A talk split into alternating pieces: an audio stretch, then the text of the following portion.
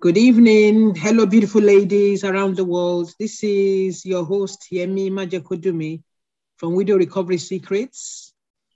I'm delighted to bring you another episode. This will be the podcast 66, where I get the privilege to talk and share with a successful widow and to show you that you can dare to dream greater. That's the purpose behind interviewing widows. Just to give greater hope to you and to those that you share this podcast with. So now I'm going to introduce the beautiful lady, and it's Patricia. She will introduce herself. Her name is Patricia. She's the director at Global Widows Empowerment Foundation and St. Ralph Support Foundation, Nigeria. So we welcome you onto the platform. Thank you. You're welcome. Yemi. Welcome. So could you please tell us briefly about yourself, who you are, and why you're sort of focused on supporting and empowering widows? My name is Patricia Aboyeji, and I am from Nigeria. I reside in the UK. Some years back, I lost my husband, and which automatically make me to be a widow. Yeah. And I struggled with my children to raise them as a single mother.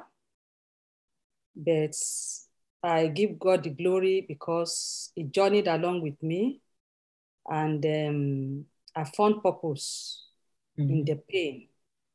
And I must say I'm grateful because I have been able to come in contact with so many other widows, and I've been a support to them, which is one of my pride. And I feel so glad that I am part of those who are touching other people's lives, mentoring others, and then giving support as necessary. Yeah. So actually what drove me, or what prompted me to go into the widow's ministry is, I would say, I was driven by a vision. Okay. And that was probably after about 15 years that I've been widowed. Yes. So I had a vision that keeps telling me to help the widows, but, you know, after seeking so many advice and, you know, support from those that I know I can, the pastors and some other people, you know, they gave me the go ahead and say, okay, if that is the calling, then it is a calling, then you have to go for it. Yes, yes. So that was how we started the Central Health Support Foundation in Lagos, in Nigeria. Okay. So looking at where I live here, the community where I belong to, I understand that the widows there are not well represented. Okay. So I started to be their voice. And then we started about 4 years ago, and everything has been going on smoothly. Okay. So I am a mother and a grandmother, a community leader, a business entrepreneur, a mentor, an author, and a nurturer. So that is the brief I can say about myself for now. Okay. What I found fascinating when I first found you on LinkedIn was your book, The Eyes of a Widow. So could you just confirm where we can find it to purchase it, please? The Eyes of the Widow.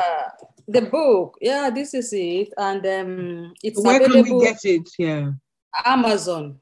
Okay. It's on Amazon. Yeah. It is on Amazon. So how did you find writing the book? Was it? How soon did you get to write it? Did you write it a few years after, or were you writing it as you walked your road through widowhood? You know what happened? Actually, when I lost my husband, it was a sad occurrence. Of course. Yeah. So, and I have little children. I had then they were little. How old were they when they died? When your husband passed? The first one was 4. Wow. The second was like 5 or 4. Yeah. Yeah.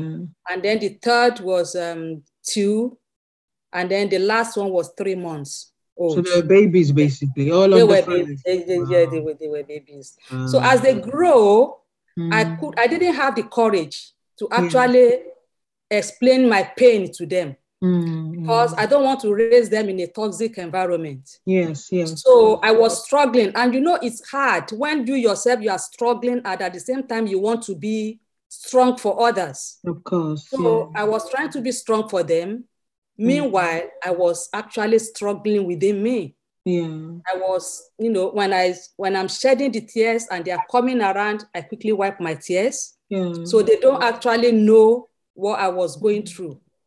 So after some years, I decided to start putting down everything that, you know, I have experienced.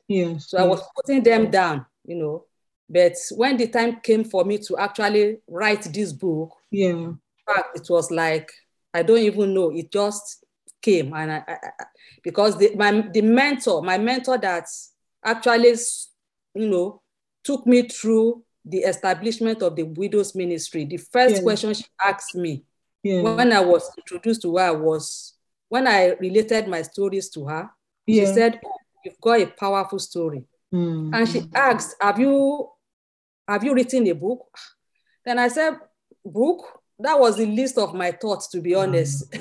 How can I write a book? You know, because it never came to me that, although I've been jotting things down, at least to present to my children at a later stage that, look, even if I don't have the experience and what do you call it? If I don't have the courage to narrate what I've been through, because each time I try to, you know, I find myself in tears. So I believe that writing it and presenting it to them might be a sort of help. But this woman actually encouraged me. She said, you can do it. Put these things down.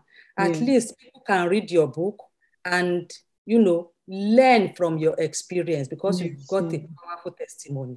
So that very day, I picked up my paper and my pen and I started writing.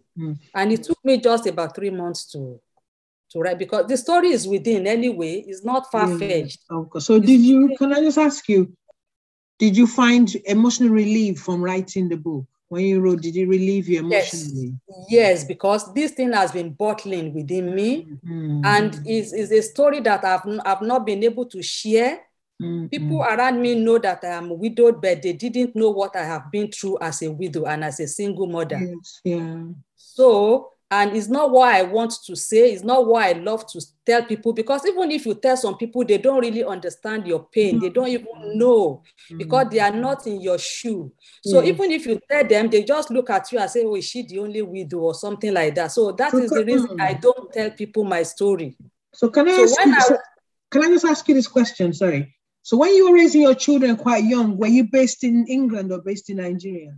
I was in Nigeria at that time. So what was your biggest challenge being based in Nigeria as a widow? Oh, in fact, not even a biggest challenge. We had challenges. Yes. So many challenges. What was the greatest one? Yeah, looking after children, the financial difficulty, you know, emotional distress, the traditional, what do you call it? The African traditional practices. Such as mentioned that. Yeah. Like what? Traditional. Like you have to do this, you have to do that, whatever your in-law tells you to do, you have to do. So were you living with them? I wasn't living with them, but we live in the same place. We live in the same locality. Oh, I see. Oh, my God. Yeah, we live in the same city. Yeah. So what did they have? So can you give me an example? Because people have told me these areas around this inheritance. But when you say cultural practice, give me an example, please. What do you mean? Okay, the cultural, now, someone loses her husband, they tell you for 6 months you cannot go out. Wow. So for 6 months, you have to be indoor, yes. So what's the belief behind that? So why did you have to stay in for 6 months? Because that is the culture, that is the cultural practice. That is what they believe. Yeah, so, but what does it symbolize? To show that you're in mourning, is it? I don't to be honest, they don't tell you, because who are you to query them? They don't tell you They just tell you this is what they do and you have to do it. Even if you want to plait your hair, they will tell you you are not allowed to go to the salon and no other person can come make your hair except they look for another widow to come and make your hair. So does that mean you are unclean? Why did they say that? Yes, you are unclean. Okay. So how did you get to do your hair? So you got people, another widow to do they got another widow woman who usually come to do the hair, to make my hair. How did you get out of there? Yeah, automatically they will let you get out when it's time. They know the time. So when it's time, they let you get out. And when you need to get out, they tell you that you have to bath or something. They buy you the local sponge. And then put something, I don't know what they put in the bucket of water. They put something and tell you to go and bath, and then you have to change your clothes because all this while you've been wearing morning clothes. So then they let you bath.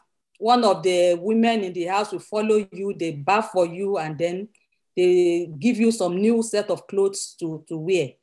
So those are those rituals that, Sorry, so in doing that, did they make you feel it was your fault that your husband died? No, they never made me feel it was my fault. They only explained to me that is the cultural, that is their tradition. So what tradition is that, Yoruba? What tradition was that, Yoruba? What part of Yoruba? What tribe was that? Yeah, I'm from Kwara State. Ah, it's interesting. Okay, you're from Kwara, okay. All right, I'm going to ask you another question. It's just amazing. It's just such an amazing... People have shared so many different experiences. It's just amazing. It's very sad because I think the culture compounds the misery you go through as a widow as well. Yes, of course. And I find the family, especially the in-laws, seem to have a lot of power and influence in those settings. Okay, so how long have you been widowed officially? How many years? It will be 22 years. Wow, this year. Yeah. So what year? So what year did your husband pass away? What year was it? That was 1995. A long time ago. So do you think things have changed now? Do you think if someone became a widow from your part, from Warri, do you think they would treat the same widow as they treated you? Are the culture still the same? To be honest, it's still happening back home. It's still happening, not even in Kwara State alone, not only in Yoruba, it happens all over. And I don't even think it's only in Nigeria that this thing happens. So, and that is why they call it the African traditional practices in widowhood. Yeah. So it's still in practice because despite the campaign and all sorts, people still believe in that tradition. It has to be done, and they're still doing it. So can I ask you, could you mention 3 solutions you've solved for yourself since being widowed?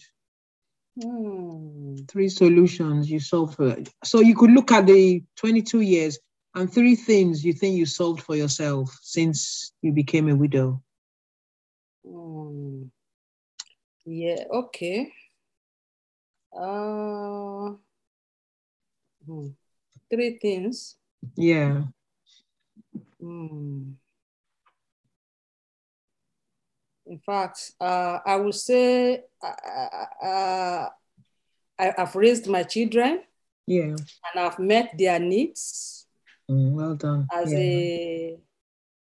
a single mother. Yeah. And then I've been able to servant lead so many women that actually I might have not even come across in my life. So, which is a joy to me. Yes. And then I've been able to impact other people's life, impact other people's lives. And then for the fact that my story is a testimony that inspires others. Of course. Yeah. Amazing. So, yeah. And you still look very beautiful. You're a very beautiful lady. For those that are going to be listening to this. Okay. So thank you. I stood up to empower myself socially and economically. So I was able to build my capacity because it wasn't easy. Then when I lost my husband, I was 29 years old. Very young. Wow. So you basically come under So and the help is not coming from anyone. So I have to stand up to empower myself and just build my capacity so that I can, you know, look after my children. Yeah. I thank God that God being on my side, everything, you know, came out all right. Yeah. So that leads us, so because you've mentioned your faith, it leads us to rightly to the next question, which is, what does faith mean to you? And now as you engineered your navigating grief, I think you said some of it. So what is your faith? What do you believe in? Yes, I believe in God. And then I believe that with God, everything is possible. So I'm going to ask you, just for the audience, for the world out there. So when you say God, which God do you refer to? What is your book of reference? I want you to just say that, because some people have different. The Bible. Words. I believe in God. And in the Bible, when I go through the Bible, it tells me that God is the husband to the widows. And he never joke when it comes to the matter of the widows and the orphans. And I strictly believe in that, because the book of Isaiah 54, there are verses there. In the book of Isaiah 40 or 43, there are places there that when you go through them, you really talked about widows and how he will care for them. So I held on that, and, you know, and everything, you know, happened according to how God has said it. So can I ask you this? So could you give me an example how you felt the Lord was your husband during this journey? Because some people out there don't really, they understand some of what you're saying, but some of them don't really understand. So how did God manifest as your spiritual husband whilst you were walking the journey of widowhood? So give me an example, a tangible example that would blow someone's mind. I have so many. So I will let you know. One thing is, I so much believe that God is a God that answered prayers. Amen. And then he will surely do what he says he will do. Yes, yes. And on so many occasions, if I run to him, tell him my situation, before I know it, it is settled. Yeah. So when you say you run, you pray, don't you? Is that you? I pray, I pray. Yeah. And before I know it. What does praying involve? I'm asking this obviously for the audience listening. So what does praying involve as a Christian? Just talking to God. That is the way you communicate with God. Yeah. Do you use your Bible at all? I use my Bible, yes. Some people don't know this. Okay. Yeah, I use my Bible. I quote the verses. Yeah, I go through the Bible and I reference it when praying to God. You have said this in so place. You have said it in so place, and now here I am. Please come and do it. Yes, yes, yeah. It's amazing. Yeah. Okay. So what has been? I think you've mentioned this already. One of the biggest challenges a widow faces. What are one biggest challenge a widow faces in Nigeria today? Even in 2022. Yeah, they face the issue of discrimination and abuse. That is very tense. Yeah, discrimination. Could you explain that? Explain that. How does it manifest? Well, you know, in the African, you know, countries, or I won't even say only in around the world. Yes, yeah. When someone becomes a widow, you know, she's stigmatized. The stigma is there. Yeah, the discrimination is there, and the abuse is there. Yeah. So, because in Africa, you don't need to tell anyone that you are a widow. Yeah. When you are coming from afar, they can tell that you are a widow.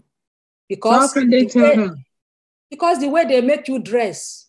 My God, that's so sad. Yeah. Yeah, the way you are looking, the way you are dressing, because in some part of the country, you have to shave your hair. And when you are coming, you are in black, you are shaving your hair, then people see you from afar. They know that a widow is coming. You don't need to tell them.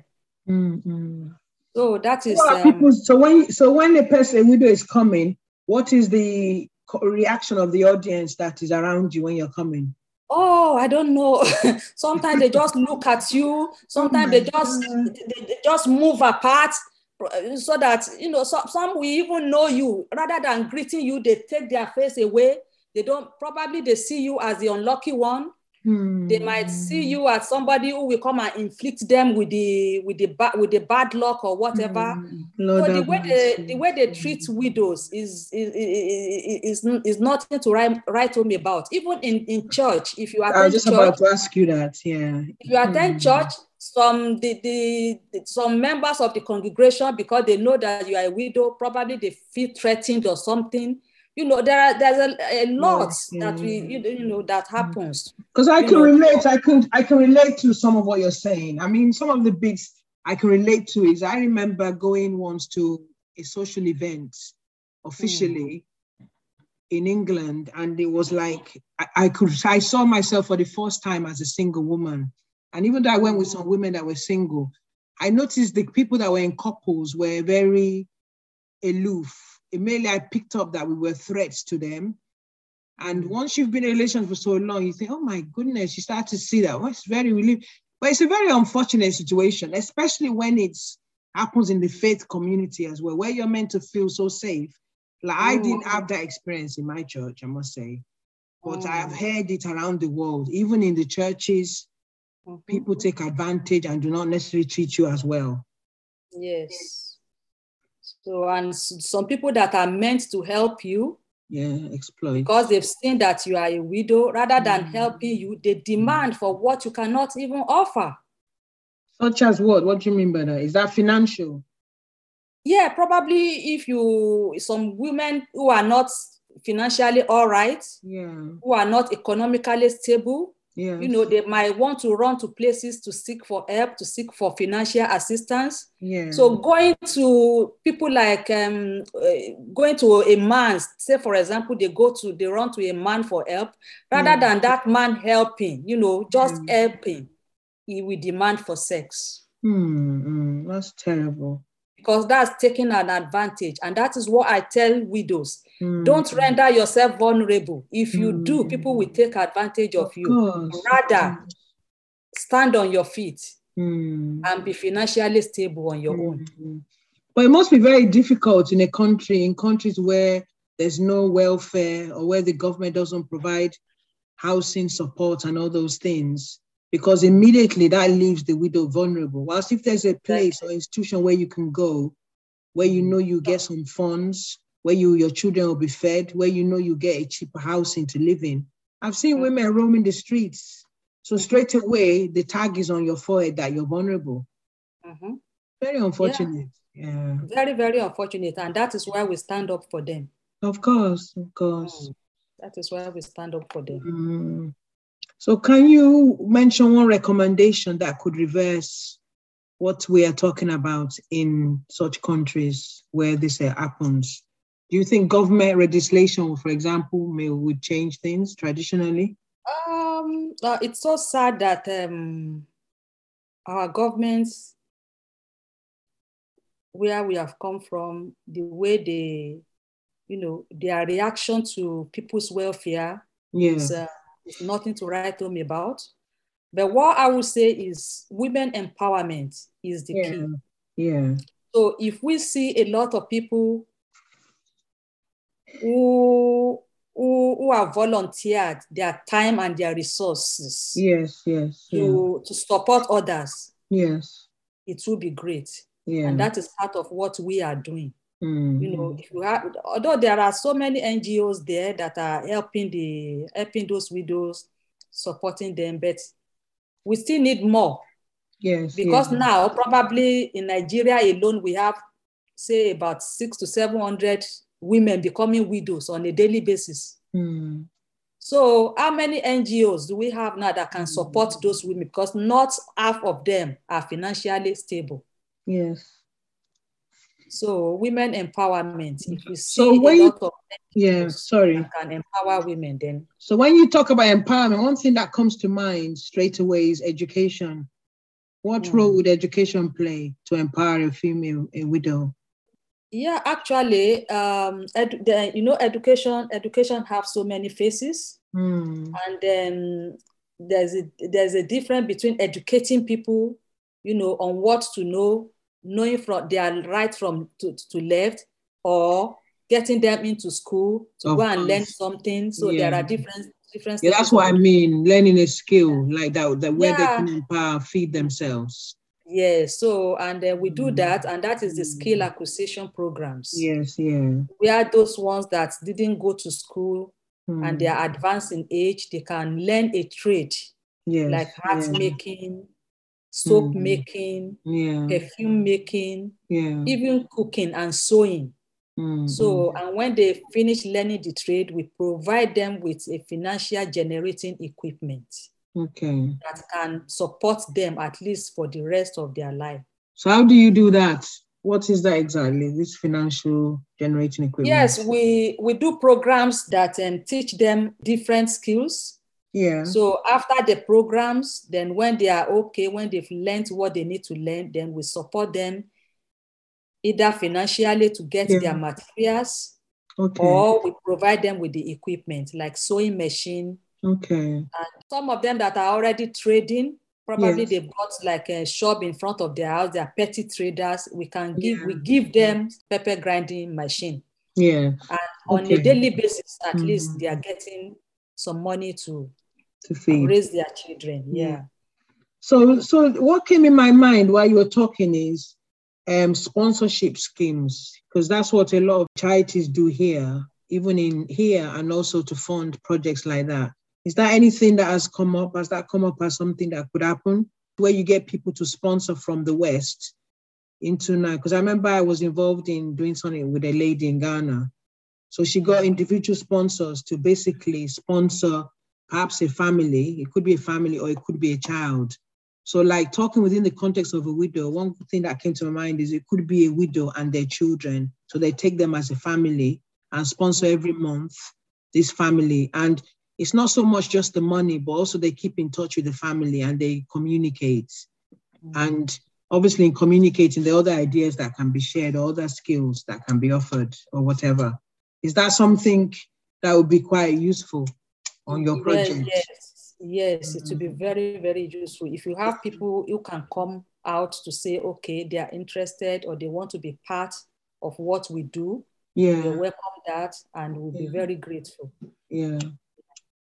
Because I think it's what I find when I became a widow is there were groups that were offering support, but when they were offering support, they were offering like bi-monthly, every 2 months, 3 months. But what I used to remember very clearly was the support a widow needs is really, especially on the first 2 years, is day-to-day support. Yes. You know, all these like, I'm not undermining annual events, 6 monthly events, but the grassroots of day-to-day is where our challenges lie. Sometimes people do not have food to eat that in a day. Some people have emotional, like they worry, there's the gap of losing the husband, all the emotional trauma. Yes. I mean, so somewhere where you can phone or there's a counseling line for 24 hours where you can actually talk. When your children are sleeping, that's when, especially at night, is the most challenging time for a widow, because we get so engrossed in the busyness. And then when they've gone to sleep, you realize again, we know there's God, but in the physical, you're literally on your own. I know. You know? Okay. So those are things that I noticed that are very important. What purpose have you found out of loss? I think you've shared a lot, but I think for those that are listening, how did you did say about being inspired through a vision, but it's quite important also to get community support to follow through on the vision, isn't it? Because I say to widows that it's very important not to isolate yourself. So I noticed when you were saying, even when you had the vision, you shared it with someone in the church and then they encouraged you. Can you just explain why it's important for widows not to isolate and also identify the right support, the positive right support that won't exploit, and also support you in carrying out the vision? Yeah, it's very, very important, because if I did not do that, then probably my vision would have still been within me. So I might not have the opportunity to express or, experiment whatever vision I might have had. Yes, but because I shared my experience with the right person, with the person I know can actually give me the right advice. Yes, and I thank God I did. Yes, so it's very important. We always have one or two people who we can share yeah, our mind with. Whatever it is that bothers, we must have people. I know it's not easy telling people your story or telling people this and that, but at least you have one or two people that you trust. Yes. Trusted people that you can share whatever it is with, and which I have done, and I did not regret doing that. Thank you. So can I ask you, on a lighter note, can you mention three factors that keep you inspired today, till today at least? Three things that still inspire you. I feel so, what inspired me most is that this journey, I can say my journey is a journey that has been from grief to growth and to grace. Yes. Yes. So I found purpose in my journey. Yes. Yeah. This widowhood journey, I have found a lot of purpose. Yes. So, and it makes me feel more than just a widow. So considering the challenges that I have faced and still standing. Yes. So I felt I feel I could do anything. Yes. Yeah. And that is my driving force. So because looking at myself, empowering others, myself being empowered. Yes. Yeah. So, and I know that I'm still moving. Yes. Yeah. So on a daily basis, I get inspired. So thank you for that, because what I get from that, which has encouraged me also, is basically even in the loss, you found finding a new purpose is giving you another level in which to reach out to your community or communities around you, and basically giving you the purpose gives you another way to reinvent yourself. So from the pain, there's the giving, isn't it? The giving and the empowering of those. And try to prevent what happened to you not to happen to others, or to guide them from preventing, from them not falling into the pits of those that want to exploit. It's amazing. It's amazing. So for those listening tonight, I always say we dare to dream a greater dream, that even in the midst of the deepest of pain or sorrow, there's always something good has to come out of it. There's always good comes out of it. It might seem difficult to find it, but in the midst of it, as you're walking through, you gradually realize that you have a hidden drive to do something from it. So another question I would ask is, what vision do you, because in putting this into context, before I ask you the question is, I always say to widows, and I know a lot of people judge widows for getting into relationships, dating or whatever, and I always say, my Bible says, unto death do us part. Yeah. And as an adult, once death has done you part and you've parted, nobody has the right to say to a widow that you should not marry, or to judge a widow, because most people who say that have never walked the journey of being single, of losing a spouse and raising your children.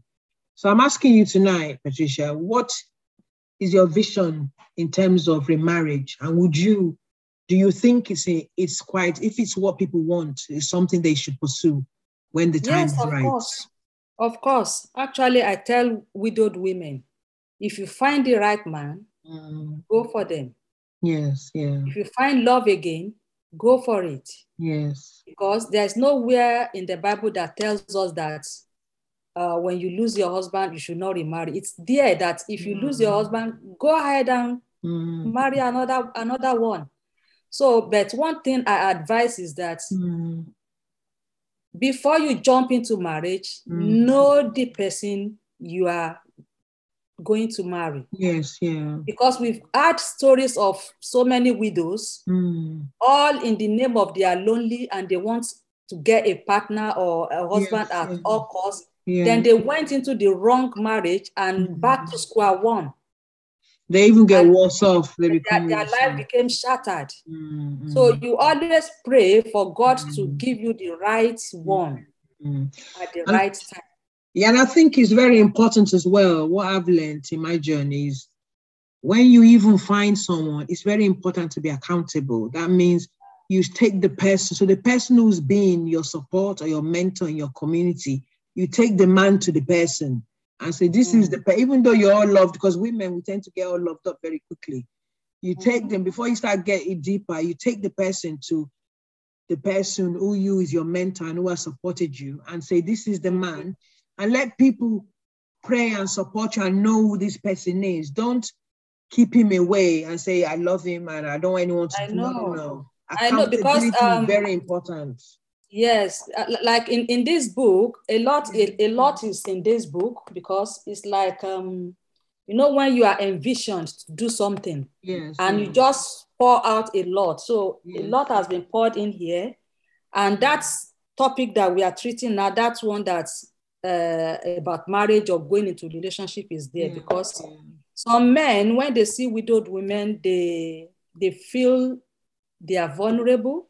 So they take advantage of them. Yes, yeah. So they take advantage of them. Some will even turn them to be their ATM. Whenever they need the money, they will come around. I've heard this, and say, oh, I need this, I need that. Before you know it, you are empty. Yeah. And by the time you realize they are nowhere to be found. Yeah, because I speak a lot on my blog, that I wrote that in the early years of walking through widowhood. And I talk a lot about that, because I always say to people, because of my background in mental health, I always say anytime we have a problem in our lives, it's not always the problem, but it's the amount of support you get that makes it less of a problem. And that's the same when you're a widow, the amount of support you get can either make or break you. And you have to be aware, as you rightly said, that we are vulnerable because you're still grieving. And some people grieve in different ways. Some people grieve a year, they're stronger. Some people, it takes them longer. But I always say, and I'm saying again, you have to get to a point in your grief where you have to decide that I want to start finding my future. Because the longer you stay in it, you get buried in all the darkness of all those emotions. So when we talk about relationships and marriage, because I felt when I became widowed, what the Lord said to me was, you shouldn't, as long as I do not close my heart to love again, when is the right time, I would be able to re-love again. But I find sometimes some widows spend so much time grieving the husband, talking about this man that died. I've met women in so many different groups where they say they're married to the husband, even though the man died 15 years, they're still wearing the ring. And I say to them that, but in the word of God that I believe in, the Lord says, till death do us part. There's no connection between the living and the dead. Yes, you grieve for the person. Yes, you've lost your husband. Yes, it's painful. But you have to get to a point where you start to gradually, little by little, start to find your way. Some women, some widows don't want to marry. That's fair. That's your choice. But those that want to marry, I think to do so, you have to intentionally open your hearts. If you close your heart, you might be there for a good 20 years and not even see the man when he comes, even when he's good. I don't know what your views are on that. Yes, one thing is that, like you said, that you know, to different widows, we have our unique. You know, the way we grieve is unique. Yes. Each one of us. Yeah. So, and to some, they sink themselves in that grief. And then at the end of the day, their mental health begin to drop. Exactly. And before they know it, a lot of harm has been done. Exactly. And sometimes it's too late to get up again. Because we've seen so many women that even they are financially okay, the husband left them a lot of things, but because of this grief that they have actually sunk themselves in, everything perished because they couldn't manage anything. Yeah, I'm sorry. And what I say to people is, if you are grieving and you're sinking, it's very important to reach out to get some kind of help. Like some people benefit from counseling, some people benefit from therapy, some people benefit by going to talk to their pastor, but you have to reach out and get to have a place where you can share what you're going through. The more isolated you are, the more you start to sink. And in the West, a lot of people tend to go to the GP and just live on medication. I'm not saying anything wrong is with medication, but it should only be for a short time. because before you know it, you get so addicted to certain medication.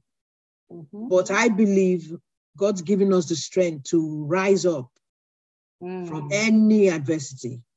Yeah. I believe that. You know, the problem with some of us, because like when I became a widow, it was hard. It was very, very hard. Yeah. And then for years, you know, I was pondering on it. Mm. But one thing I actually thank God for, it didn't affect my economic situation. It didn't affect my economic, it didn't affect my business. Okay. So I was growing stronger and stronger in my, you know, economic empowerment. And I was fully empowered.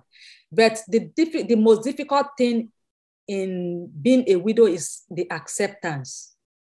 Accepting the loss. Yes, yeah. A lot of people find it difficult to accept. So, and if you did not accept, then you are not going to go nowhere. Yeah, yeah. Yes. That is the problem with most people. They don't want to let go. We don't want to accept. We still this clingy. Oh, my husband, my husband, my husband. But it becomes. But when people, when it becomes, what I say to people though, people of faith, Christian faith, I say to people that if you cling on for too long, it becomes like an idol. That person who died, it becomes a God in your life. And you don't even see the real God that's going to help you. Yeah, I know it's not easy. I know, I mean, I've been 8 years. It's not a long time, really. But I believe you get to a point. I even say, when I'm offering coaching, I say you have to have walked the road at least a year. But I think by a year, 2 years, you need to start deciding where you want to be walking through. You can't be clinging for too long because it sinks you. It sinks you so deep that you end up, you kind of become so clinically depressed. And to come out of that darkness, you would need definitely medication. You know, it's hard to hear, but it's, I think if people listen when you've been through that, I don't think people, if you haven't been a widow, I think people think we don't know what we're talking about. I know, and you've been through it, so we know what we're talking about. I always say it's not an easy journey, but I believe we have the strength in us to rise up from it. With good people around you and a good community, you can rise from it. And so those listening tonight again, you can rise from your grief. It's not the end of your life. Yeah. You might feel you're alone now, but if we can do it, you can do it. Yes. Yeah, it is good to acknowledge the pain. Acknowledge your pain, but focus on your healing. Yes, that's it. Then drop the bitterness and the anger. And unforgiveness. Because definitely, you are once you become a widow, you are already a bitter person. You are angry and you are bitter. But you have to acknowledge that yes, you are in pain, but then you have to focus. You invest in your healing. Invest in your healing. Drop the bitterness and the anger and decide to move forward. You know, just have to pick your pieces. And work with your leftovers. Yeah, because I think when we talk about even dropping the pain, the anger, it's not, we don't necessarily mean for those listening that you literally drop it.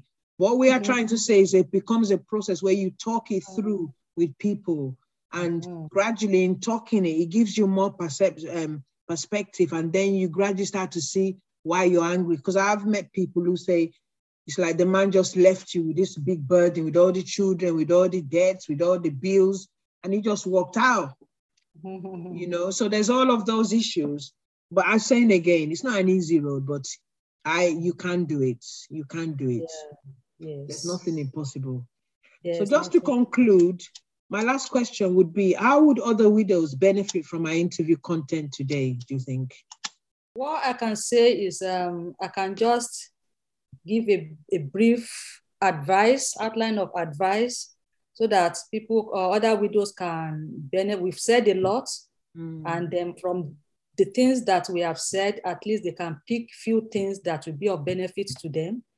But aside from that, like we said, you have to accept your loss. You don't compare your grief to anyone's. And you have to be ready to step into the gap.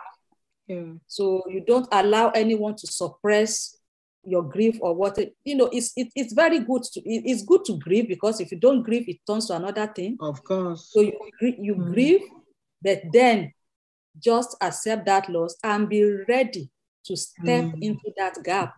Be ready to fill the gap. then you have to be prayerful and develop a strong faith.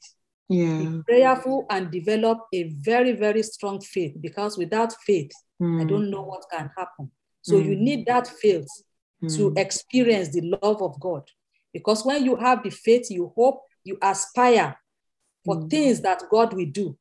And then that will keep you moving. Then you have a positive mindset and have positive, you know, when you have positive mindset, then you can find positive elements from the little experiences that you are passing through. You empower yourself and build your capacity in so many, like I am now, I can make here, I can sew, I learned so many things, so that if this did not work, that one will go. And that was how I struggled and managed that time when there was nothing, before I was able to stand on my feet. Sorry, but what came in my mind while you were talking is, like, just for a broader context, is what I noticed as well is, even when widows or single women raising their families on their own, when they have so many roles, many times your health can be in danger as well. Your health can be in jeopardy because there's a lot of stress. So it's very important to be honest with yourself. When you're tired, you're tired. When you want your children, I believe it's important to say to my children, when I'm tired, mommy is tired. Mommy has only one head, one brain. When they bring all their questions at the end of the day, I say, we'll look at it tomorrow. I'm tired. There's nothing wrong in saying you're tired, because if you don't admit fatigue and you think you're a superwoman, at some point you're going to break down. You know, so you're emotional, you're physical, you go for walks, you're entitled to go for a walk. You're entitled to go and see a friend and have a meal for an hour or two. You're entitled to, once a month at least, get someone to come and sit with your children. It's not just focus on being in the ground, on the grind. It grinds you down. So self-care is very, very important. Yes. You know, I mean, we could say this forever. So what is your last word tonight, Patricia, before I round up? Your last words of wisdom to the world of widows that will listen to this tonight. Yes, all I will say is that as widows, we represent what we stand for. You know, we are widows, yes, people know us to be widows, but don't be defined by that word, widow. So be a peculiar one. Find purpose in your pain. Strive to work toward achieving a legacy. Stand out among the widows to say, yes, I am a widow, but I'm thriving and I'm moving. That's it, so that is what I can say. Like for me, I always say, what's made me survive was loving God. If I didn't love God, I'm going to say thank you to Patricia for coming and for sharing your experience and wisdom. And I do pray that the Lord will continue to strengthen us and make this conversation continue, and some action comes from this in terms of ideas on how to support widows, because there's a lot of work to be done in the West and in developing countries all around the world. Widows are still neglected. However, I always say to widows, and I say it again tonight, it is one step at a time when loss comes, but you have it in you to rise from the loss, and you can begin to dare to dream a new dream. So I'm signing off again. This is Yemi Majekodumi from Widow Recovery Secrets. Please dare to dream a new dream. The loss of a spouse is not the end of your life. Thank you. And do share our podcast.